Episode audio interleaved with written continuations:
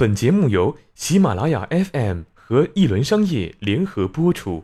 本期节目为中国企业家大佬都是处女座，我是一木。如果说中国企业家大佬都是处女座，怎么可能？我们都跟处女座处不了，为何他们还活得挺好？看看他们都叫什么，你可能就会明白。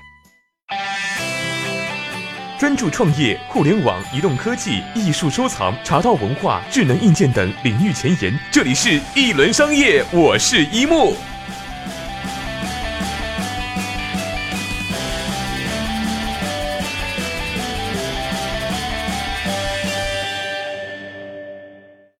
他说：“我永远不会承诺你发财升官，在公司里，我一定承诺你会很倒霉、很郁闷、很委屈、很痛苦、很沮丧。”他是马云，处女座，阿里巴巴创始人，当面挑事儿不给面子，不顾人格。受益于这种当面挑事儿，马云得以将执行力意识植入年轻员工心中，成就了市值两千四百三十一亿元的阿里帝国。他说：“今天的计划书下班前必须交上来，一个标点符号有问题都别想下班。”他不管你有多辛苦，对不能领会他对细节把控要求的员工，讽刺挖苦是常有的事。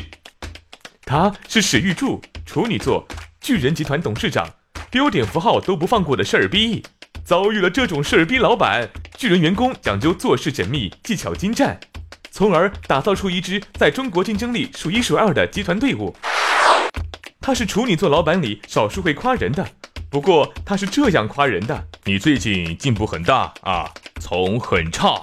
进步到了比较差，他说不了让人舒坦的话，却能够干出漂亮的事。他是任正非，处女座，华为总裁。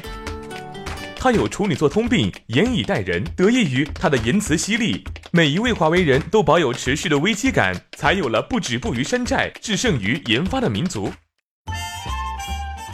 以上都是了不起的大 boss，以后遇上处女座，正确的打开方式是赶紧抱大腿。